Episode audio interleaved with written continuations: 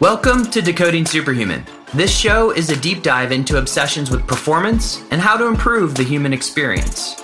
Twice a week, I explore the latest science, technology, and tactics with experts in various fields of human optimization. I'm your host, Boomer Anderson. Enjoy the journey.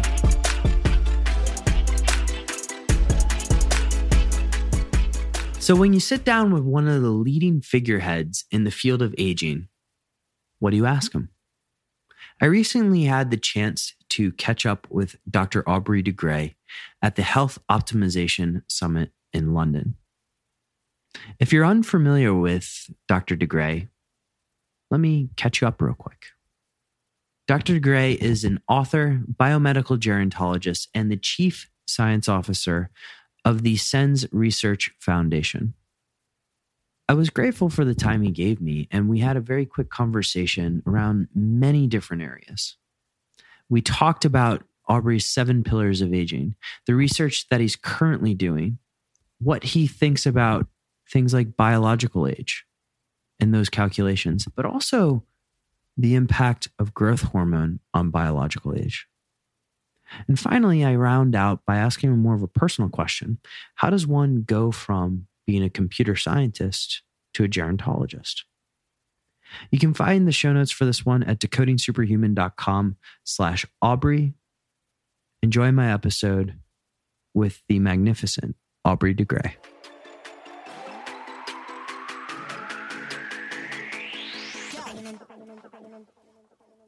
Dr. de Grey, thank you for taking the time. My pleasure. Thank you for having me.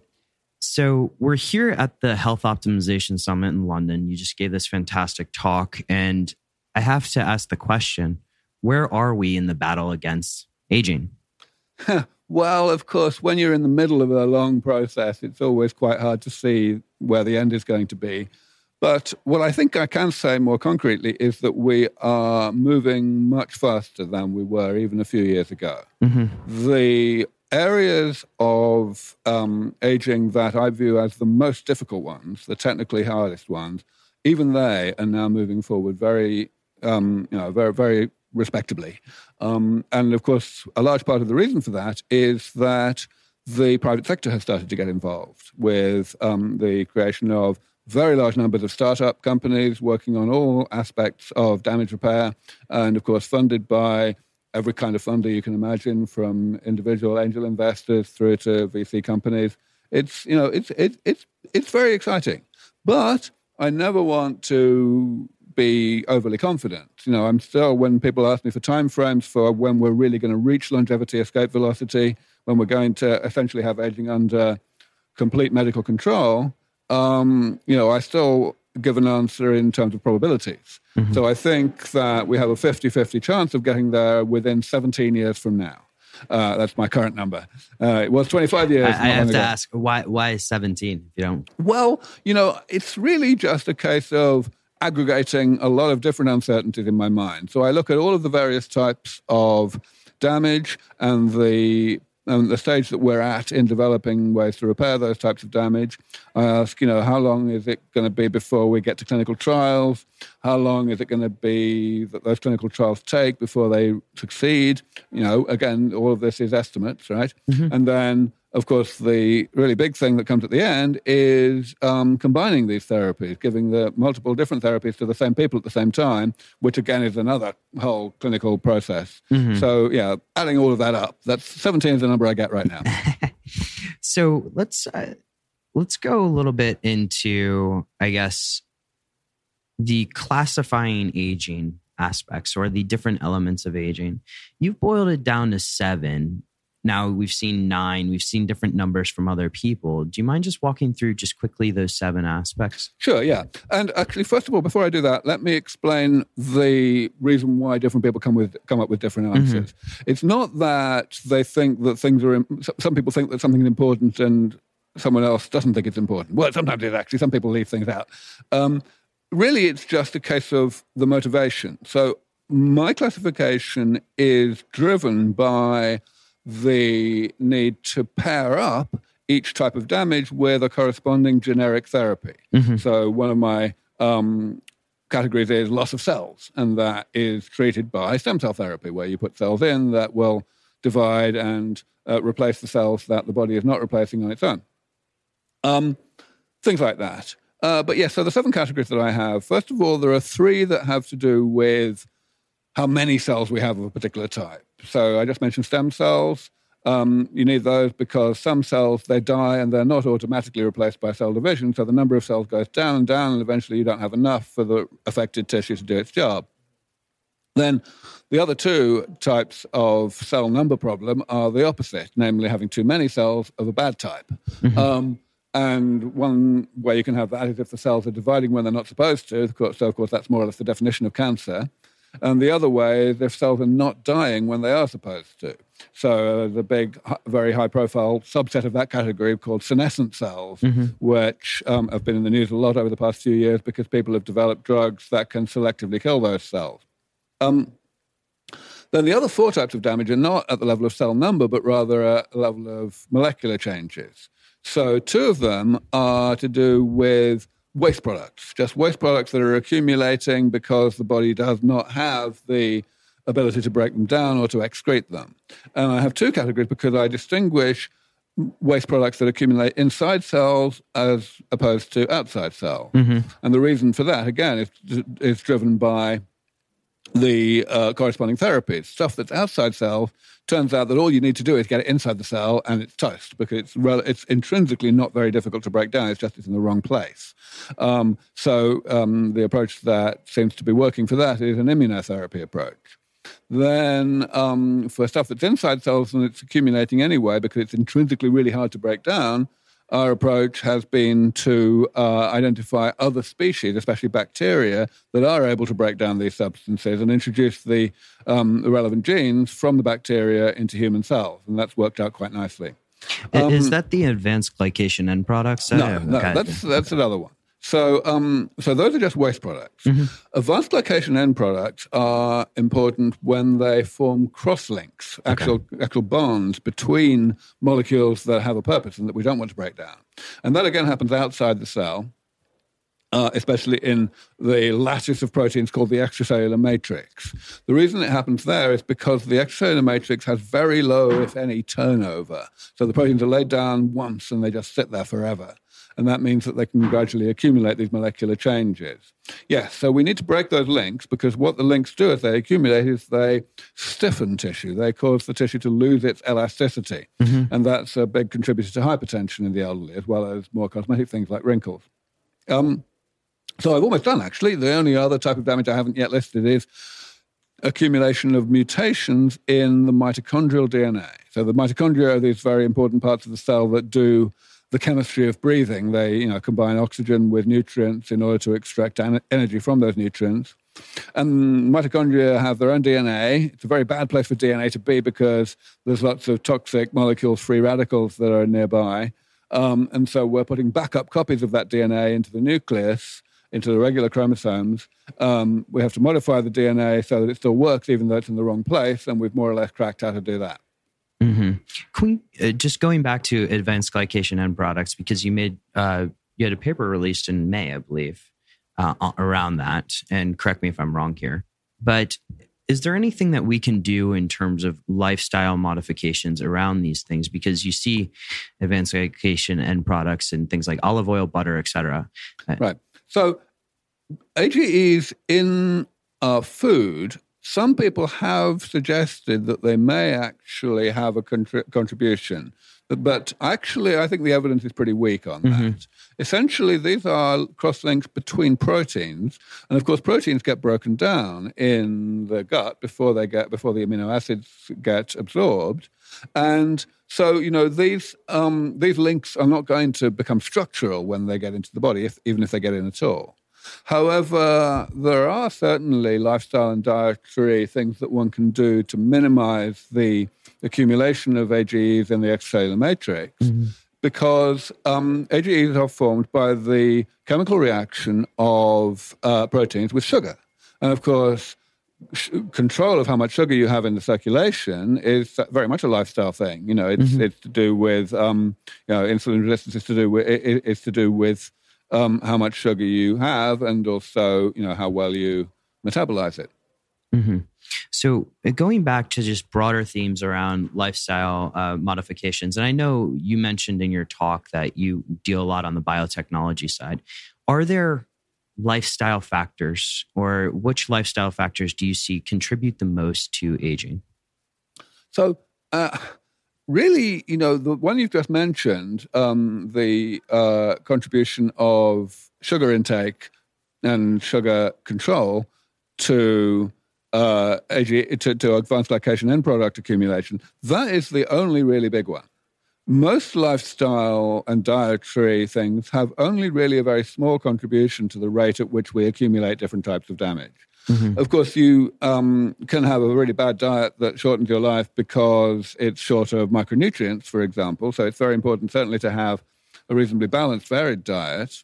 But beyond that, you know, basically just doing what your mother told you to and not um, you know, not getting seriously overweight and not smoking, that's pretty much it. The other stuff that we can do on top of that gives really only a very modest increase, if any, in how long we can stay healthy and therefore how long we can live. And on top of that, of course, we have to remember that each individual is different.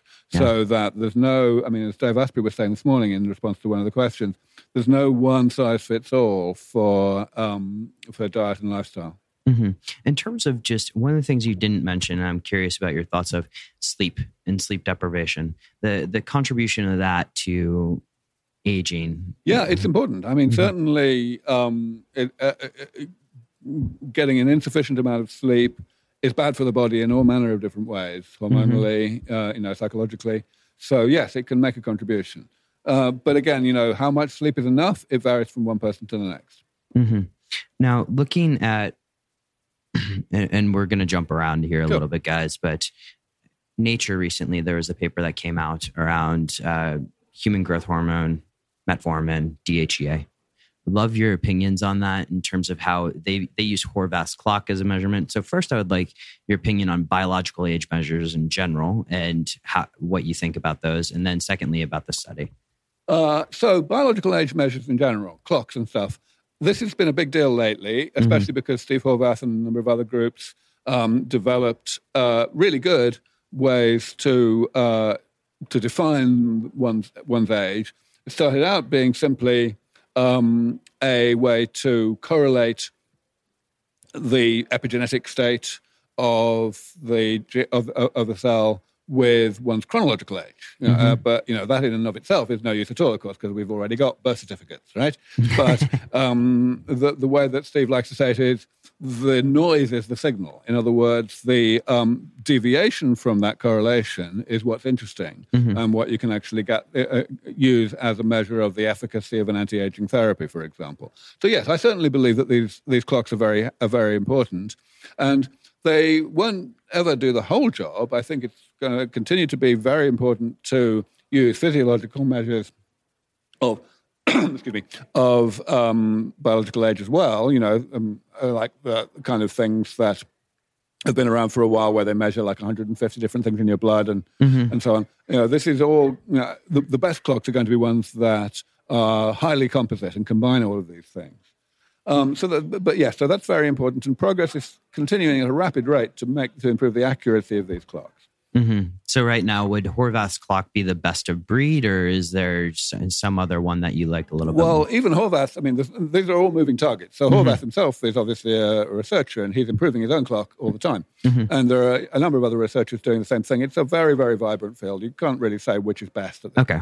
Um, all right, so this particular study, yeah, it actually didn't come out in Nature, it came out in Aging Cell, which is a Nature journal. Oh, okay, so, sorry. yeah, just in case your audience gets confused. Um, yeah, so it was led by a guy named Greg Fahy, mm-hmm. who has been fascinated by thymic shrinkage, uh, thymic atrophy, for a very long time. Um, he's actually better known in the longevity world for his work in cryobiology. He's a very, very world leading cryobiologist. Uh, but this is something he's been doing on the side. And eventually he was able to get um, get this clinical trial together. It was a small trial, only nine people, and no control arm, only open label. But um, yes, the, uh, he had come to the conclusion, based on self experimentation many years ago, that human growth hormone had the potential to allow the thymus to regrow. Um, and he refined that idea to incorporate DHEA and metformin because of evidence that human growth hormone on its own may accelerate diabetic complications in the elderly. So he wanted to counteract that. And yeah, so he gave um, these nine people this, this stuff. And as you say, the trial seems to have been rather successful. Um, first, in terms of the actual growth, regrowth of the thymus, does seem to have happened.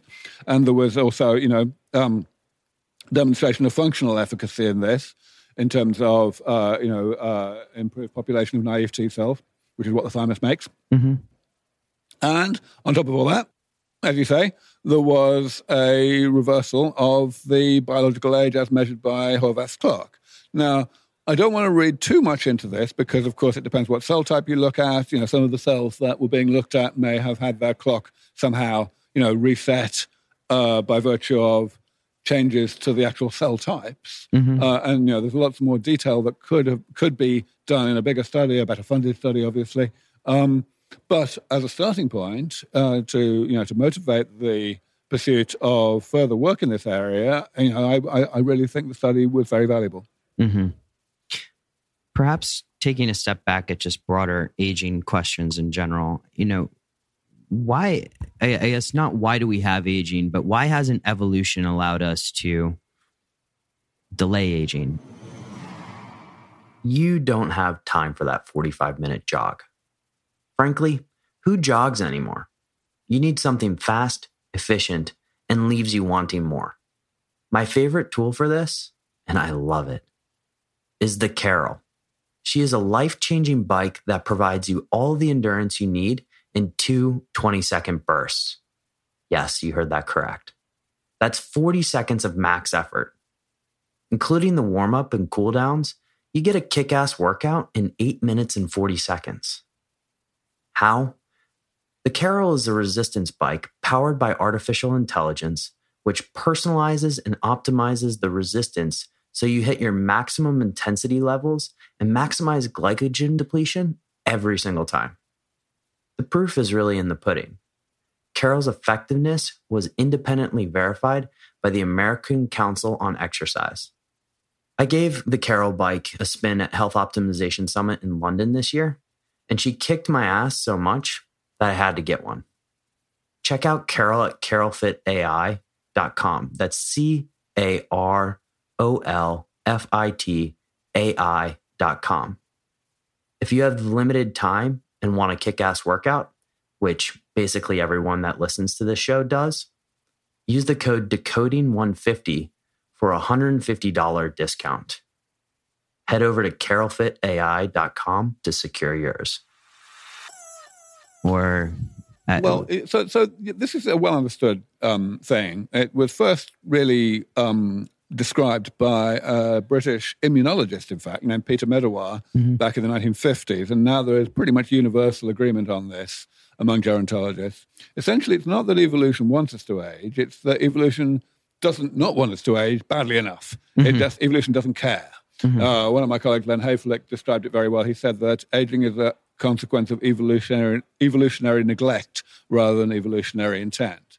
So, what it all adds up to is that the accumulation of damage in the body, which is what aging is, um, happens as a result of gaps in our arsenal of machinery to repair damage as it comes into existence.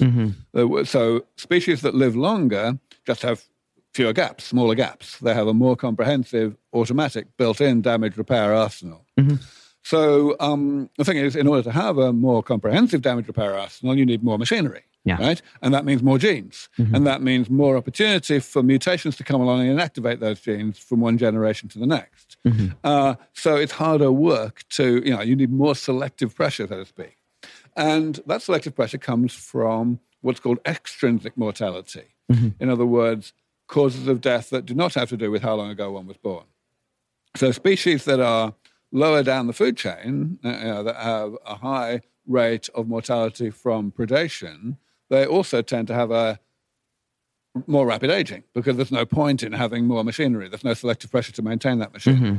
And conversely, in the other direction, if you're not being eaten very much, then you're likely to evolve machinery to allow you to live longer because then you're going to have more time to have more offspring. Mm-hmm.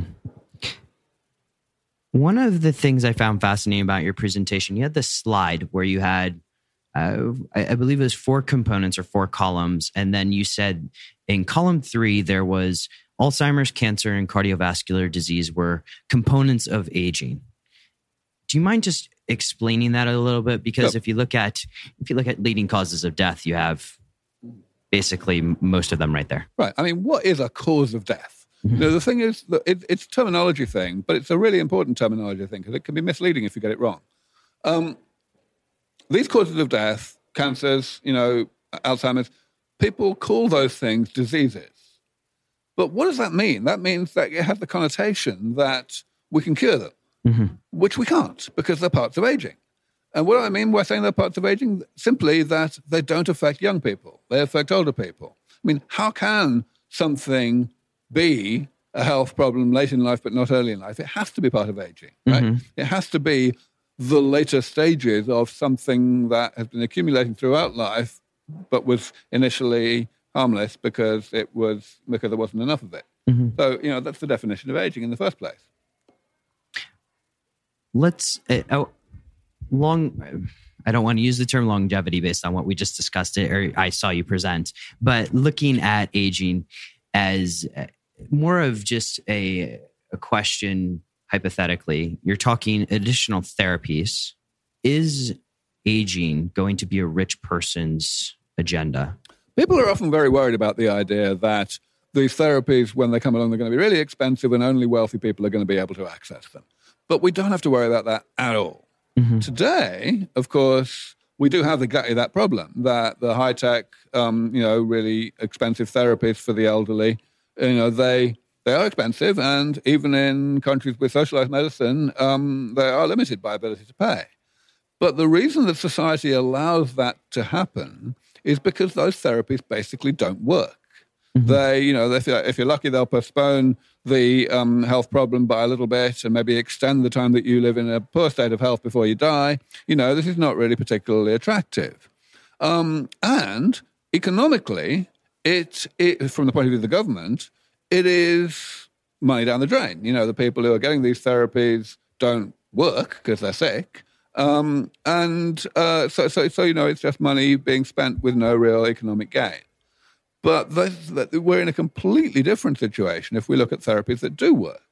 Because there, we're keeping people who were born a long time ago able bodied and able to continue to contribute wealth to society. Mm-hmm. And also, of course, we're not having to spend the money on the people to keep them alive in a, in a poor state of health. You know, prevention is always better than cure. Mm-hmm. Um, plus, you know, other things. The, the kids of the elderly are going to be more productive because they're not having to look after their sick parents. So, economically, the benefits will be absolutely astronomical. And that will mean that whatever the type of government that's involved, whether it's, you know, a country that really doesn't like taxation, like the US, whether or not it's a democracy. You know, China, China's the same. Um, all of these countries will be economically benefiting from front loading the investment to ensure that everybody who is old enough to need these therapies can actually access them irrespective of ability to pay. Countries that doesn't do that will go bankrupt. Mm-hmm. What's your focus for the next six months to a year? What if you're looking at these seven pillars and all of them need to eventually integrate into each other? What is your key next focus? Well, we don't really have that kind of way of thinking okay. of how we proceed. We understand that all of these types of damage are equally important in the sense that each one of them can kill us more or less on schedule, right? Uh, however well we fix all the others. Therefore, we determine our priorities based on how much work other people are doing in these areas mm-hmm. so as to make sure that nothing gets left behind and that the ones that are furthest behind catch up. Um, but beyond that, um, you know, we don't think in short time frames like six months. We just, um, you know, we, we pound away for as long as it takes to mm-hmm. get therapies or to get research areas to a point that we can spin them out into startup companies or other companies come along doing the same things. Mm-hmm. One question before I transition to the final six. Based on my reading of your bio, you started in computer science. That's right. How did how does one go from computer science to gerontology? There's no one answer to that. I mean, it involved a huge amount of luck. Basically, what happened was, yeah, I was a perfectly self-respecting computer scientist and working on um, artificial intelligence research, and then I met and married a biologist. She was a lot older than me. She was um, already a full professor in the U.S. at UC San Diego. She was actually in England on sabbatical. Mm-hmm. And so, um, anyway, over the next couple of years, I kind of accidentally learned a lot of biology over the dinner table, uh, just by you know asking her what she did today. Um, but then gradually, it began to dawn on me that um, you know that, that, that, that, we were never talking about aging, and I started asking questions, and it turned out she just wasn't interested in aging. Sure, it wasn't very important, and um, it turned out other biologists that I was meeting thought the same you know, I would say like, you know, aging is bad. Uh, aging, you know, why aren't you interested in it? They would say, well, you know, it's just decay, isn't it? You know, what, what fundamental truths of the universe are you going to find out by studying decay? And I would say, well, sure, I understand that, but hang, hang on, I mean, it's bad for you. And they would say, well, you know, that's not my problem. And I would say, it kind of is. And, uh, and, and, so eventually I got I came to terms with this. I decided, well, okay, nobody's working on this, so I'd better switch fields because the problem I was working in artificial intelligence also for humanitarian reasons. I mm-hmm. felt, you know, work is a big problem. The fact that we have to spend so much of our time doing stuff that we wouldn't be doing unless we were being paid for it. Mm-hmm. Um, so let's have more automation, right? Mm-hmm. Um, uh, but aging is clearly a much bigger problem than that. So yeah, and I was in. I had this extremely undemanding job. I was working in a bioinformatics project at the University of Cambridge, which gave me a lot of spare time. I had actually taken the job for that reason. Uh, so you could have time to explore other interests. That's right. It wasn't an mm-hmm. interesting job at all, but it was allowing me to do my artificial intelligence research without funding in mm-hmm. my spare time. So all I had to do was to repurpose my spare time. And of course, I had, you know, because I was at the university, I had access to all the um, libraries. And this was, this was in the days when in order to actually read people's work, you would actually go to a physical library and read a physical piece of paper. Mm-hmm. Um, uh, uh, uh, and yeah, so so that was very that was very helpful, and it allowed me to pay my way to go to conferences and get to know people and so on. So yeah, it was easy for me, but um, it's not the kind of path that most people would be able to follow. What resources would you recommend if somebody wanted to unpeel the layers of the onion of aging and just really sink their head into this, what are your favorite resources around it? Well, of course, I wrote this book um, yeah, a decade ago. It's still very good, mm-hmm. I think. Um, you know, it's written for a general audience. Mm-hmm. I mean, it's it doesn't cut any corners. It's very thorough. So even a, a, a seasoned biologist would not read it in one sitting. Mm-hmm. But equally, it doesn't rely on knowledge of biological jargon or anything. So yeah, it's the place I would start. Dr. de Grey, I want to transition to uh, the final six questions that I ask every guest. Right. And what's your favorite piece of technology that you've purchased for yourself in the past year? um, wow, have I in fact purchased any piece of technology in the past year? I've uh, had David Allen on the show, and he actually didn't purchase anything, and it was kind of interesting to hear that just you know a guy you just don't. yeah, I can't actually think of anything. I mean, um, you know, I get given stuff a lot okay. Any any of those gift gifted that you remember that being? No, it tends to be boring stuff. You know, water bottles and you know, uh, power strips, things okay. like that. Okay. What book has significantly impacted your life and the ability, or for you to show up and perform in it? I don't read very much. I even, I, even when I was younger, I would not, I would not really read books that were inspiring me. Mm-hmm. You know, music would inspire me more, I guess. Mm-hmm. Okay, then that begs the question: favorite types of music? Sure. Well, okay. So when I was a teenager, I would listen to the kind of things that you would listen to as a teenager when it was in the 1970s. You know, Pink Floyd, Led Zeppelin. Oh, excellent. Um, we could talk about music all day long. Then. yeah, yeah. No, I um, yeah. I, I, I guess I was um, inspired by some of that. Mm-hmm. Wish You Were Here was a song that inspired a lot of people. I, I, guess I could count that one. That is a fantastic tune, actually. Um, how do you, what's your top trick for enhancing your focus? Huh. That's a really interesting one because when I started working on aging, I and I had this other job, this day job in this on this bioinformatics project. Mm-hmm. I was switching between the two a lot, and I found that I had a lot of downtime. It was very hard to actually you know, switch focus and and get get properly into the the other thing. Mhm. But somehow or other, I managed to work my way out of that, and so that I could switch really easily and really quickly. And I have asked myself a lot: How did what what trick did I learn? But I could never put my finger on it. I just Because basically, tax task switching is a known distraction for people, right? yeah, I just got really good at it. Mm-hmm. But I never figured out how I got good at it. Mm-hmm. So o- overall, you're able to switch tasks pretty easily. In fact, more than that, I would say actually I do better if I switch quite often okay. than if I focus for a long, long period on one thing. Mm-hmm. Sounds like some traders listening to this may relate to that as Yeah, well. maybe. How do you unwind? I have a hot tub. That's I excellent. stare at the sky. oh, beautiful. And in California, I imagine that's Exactly. absolutely gorgeous. Exactly. It's. I mean, I, I, I have extraordinarily good fortune to have a house in the mountains, hmm complete paradise, extraordinarily quiet and tranquil and peaceful, and the hot tub is the is the cherry on the cake. Does the quiet and being out in the mountains help your thinking at all around? Enormously. Okay. Yeah. Uh, I was. I'm a person who loves to get out into nature, but I live in a city, so it's it's a little bit difficult sometimes. Favorite place to go on vacation or holiday? I actually like staycations. I prefer Okay. to actually, yeah, because you know, first of all, because of the nature of my work, I don't really like to be off the grid. I, uh, I, I know I, I'm constantly beset by the knowledge of how much backlog I'll have when I get back on the grid. Mhm. So I prefer to keep things under, keep my inbox under control. Um, but that means that if I'm at home and I don't have to worry about, you know, where the next restaurant is, or Mhm. I'm just, you know, I've got control over my environment, then that's the most peaceful and most um, vacation-like situation for me. Dr. de Grey, where can people find out more about you?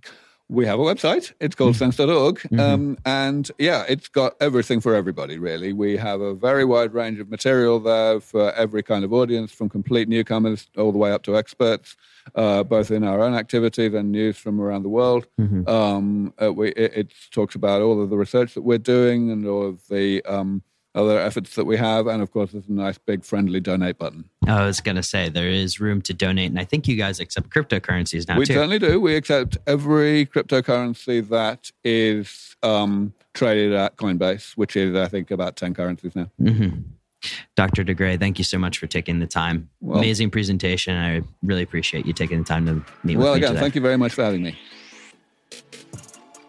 Wow. Aubrey is one smart guy. I especially enjoyed the conversation around AGEs or advanced glycation end products. And it's really incredible and generous of him just to take the time to sit down with me. You can find the show notes for this one at decodingsuperhuman.com slash Aubrey. And if you enjoyed it, share it on all the social medias. Be sure to tag Decoding Superhuman because I'd love to hear from you guys. If you have any comments on the episode, podcast at decodingsuperhuman.com is where you can reach me. And if you enjoy this show and want to see it just continue on, head over to iTunes and leave a review. I read all of them, and you can expect that we may be doing a little bit of a giveaway sometime soon. Thank you, Superhumans. Have an absolutely epic day.